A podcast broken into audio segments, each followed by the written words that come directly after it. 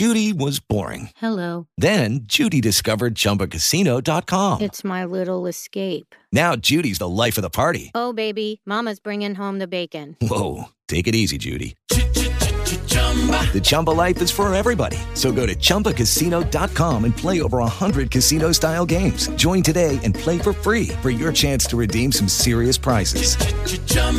Chumbacasino.com. No purchase necessary. Void where prohibited by law. 18 plus terms and conditions apply. See website for details.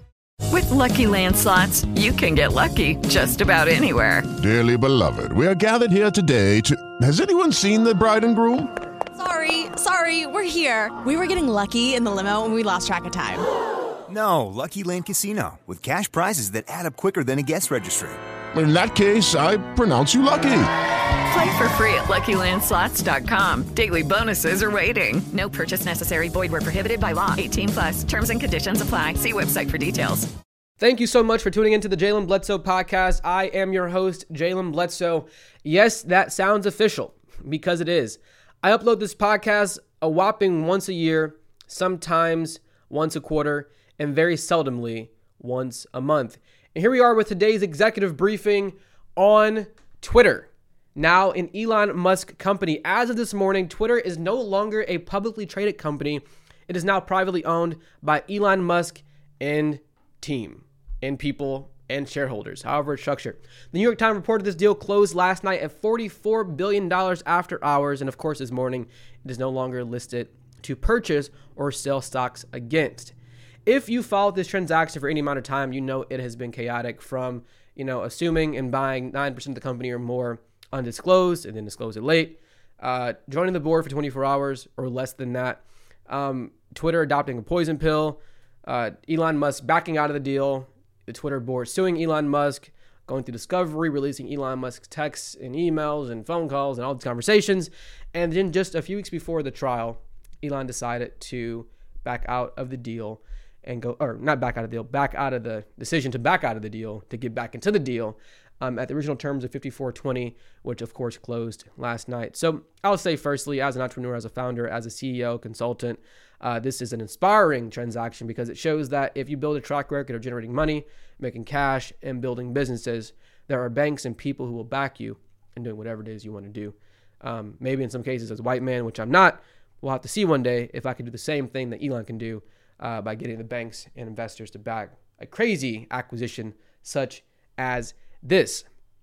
So let's talk through some of the news around it before I go into my opinions and predictions on where we're going next out of this transaction. So in a not so hard to believe decision, Elon Musk let go of CEO Parag Agarwal, the CFO Ned Siegel, and the head of legal policy, trust and safety. According to Bloomberg, this is a collective payout of severances at $100 million. Now, $42 million of that is going to Parag Agarwal, the CEO, solely because of a change of control clause in his contract. Mindful, he's only been in this role for less than a year. Speaking of severance payments, there is a report over the last few weeks that Elon was going to lay off 75% of Twitter's approximate 7,500 employees. This is from sources familiar with the deal.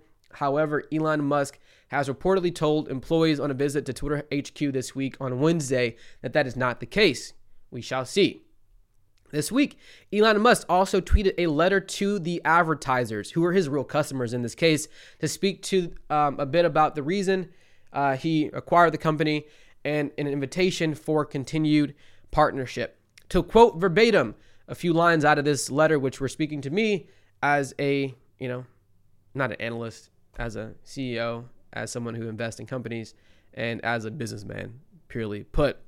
The reason I acquired Twitter is because it is important to the future of civilization to have a common digital town square where a wide range of beliefs can be debated in a healthy manner without resorting to violence. Skipping ahead, Twitter obviously cannot become a free-for-all hellscape where anything can be said with no consequences. He ends with, Twitter aspires to be the most respected advertising platform in the world that strengthens your brand and grows your enterprise. So he's speaking to advertisers who are going to put their money on the platform to put their brands in front of consumers. And he really believes that he's creating a better space for the world, as he does with all of his companies, SpaceX, Neuralink, the Boring Company, and will do the same here for advertisers specifically to create a better space of content and conversation that their content will flourish on with consumers. I'm assuming that he's fitting it up to in a more adequate way.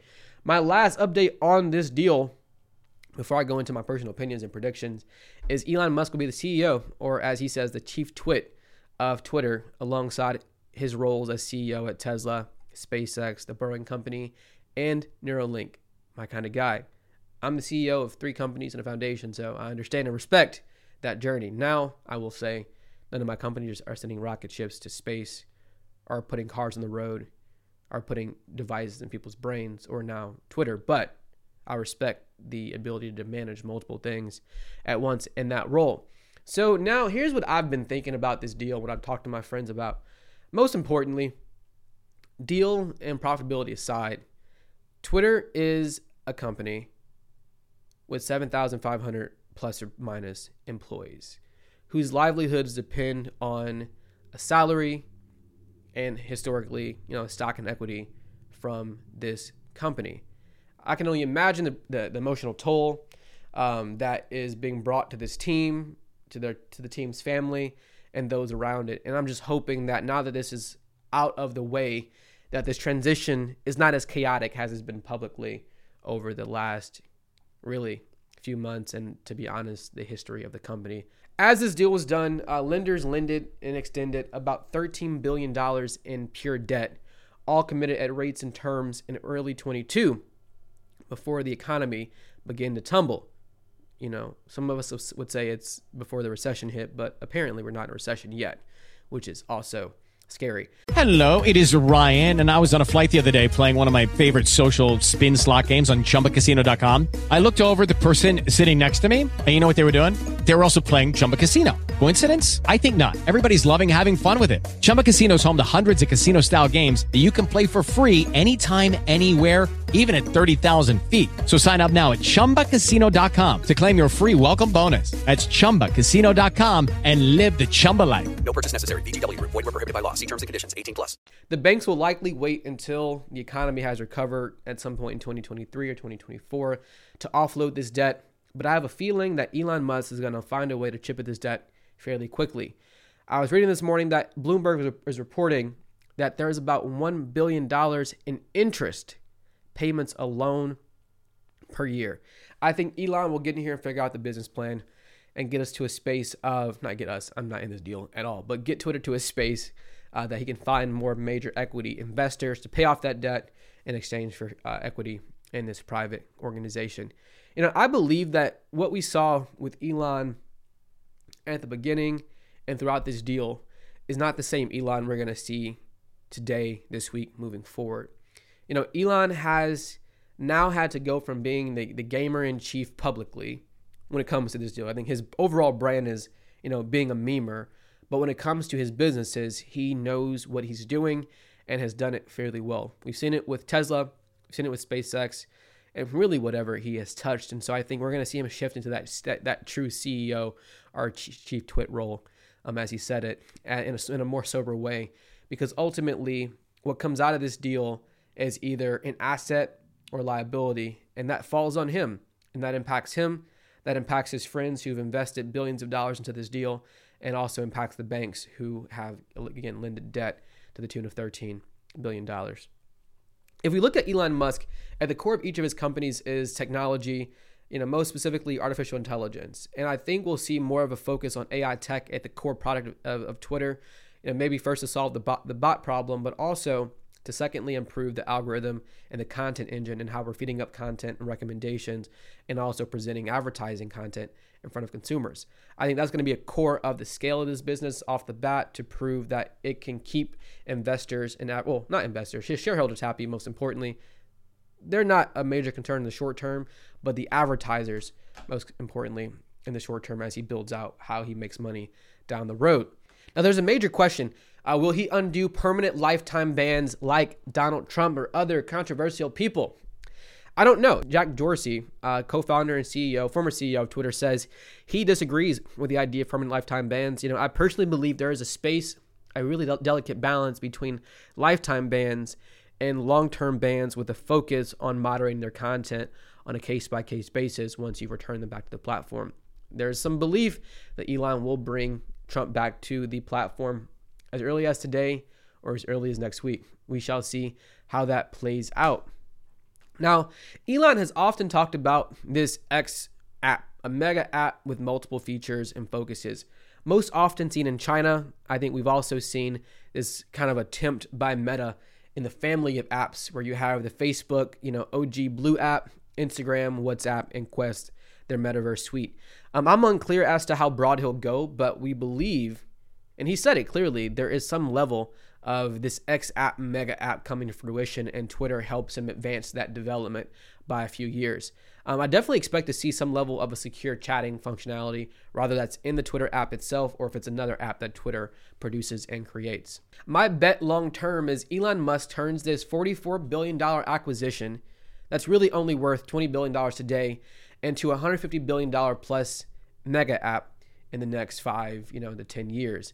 In the short term, it's going to be rough as they define, content moderation and how that impacts revenue from advertisers, based off how far left or right this app becomes as he opens up, this can on what it means to moderate content and the bands of conversation.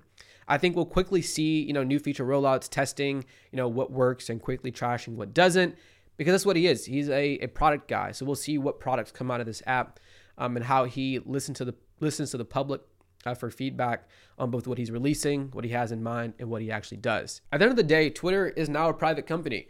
That removes all the pressure of having to report publicly to shareholders and report revenue or progresses, and it allows for Elon and this team to really focus on the core product and not be afraid of losing audience in the short term in exchange for long-term gain and revenue. So excited to see what happens. Again, I'm closely monitoring. I will still be actively using Twitter. I'm not one of the guys who's like, it's Elon Musk owned, let me leave.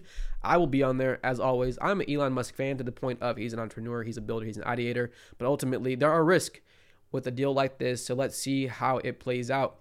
So thank you so much for tuning into today's podcast. I love to have these conversations. If you have any thoughts, questions, or ideas, let me know in my DMs on any of my social platforms or email me at digital@jaylenbledsoe.com.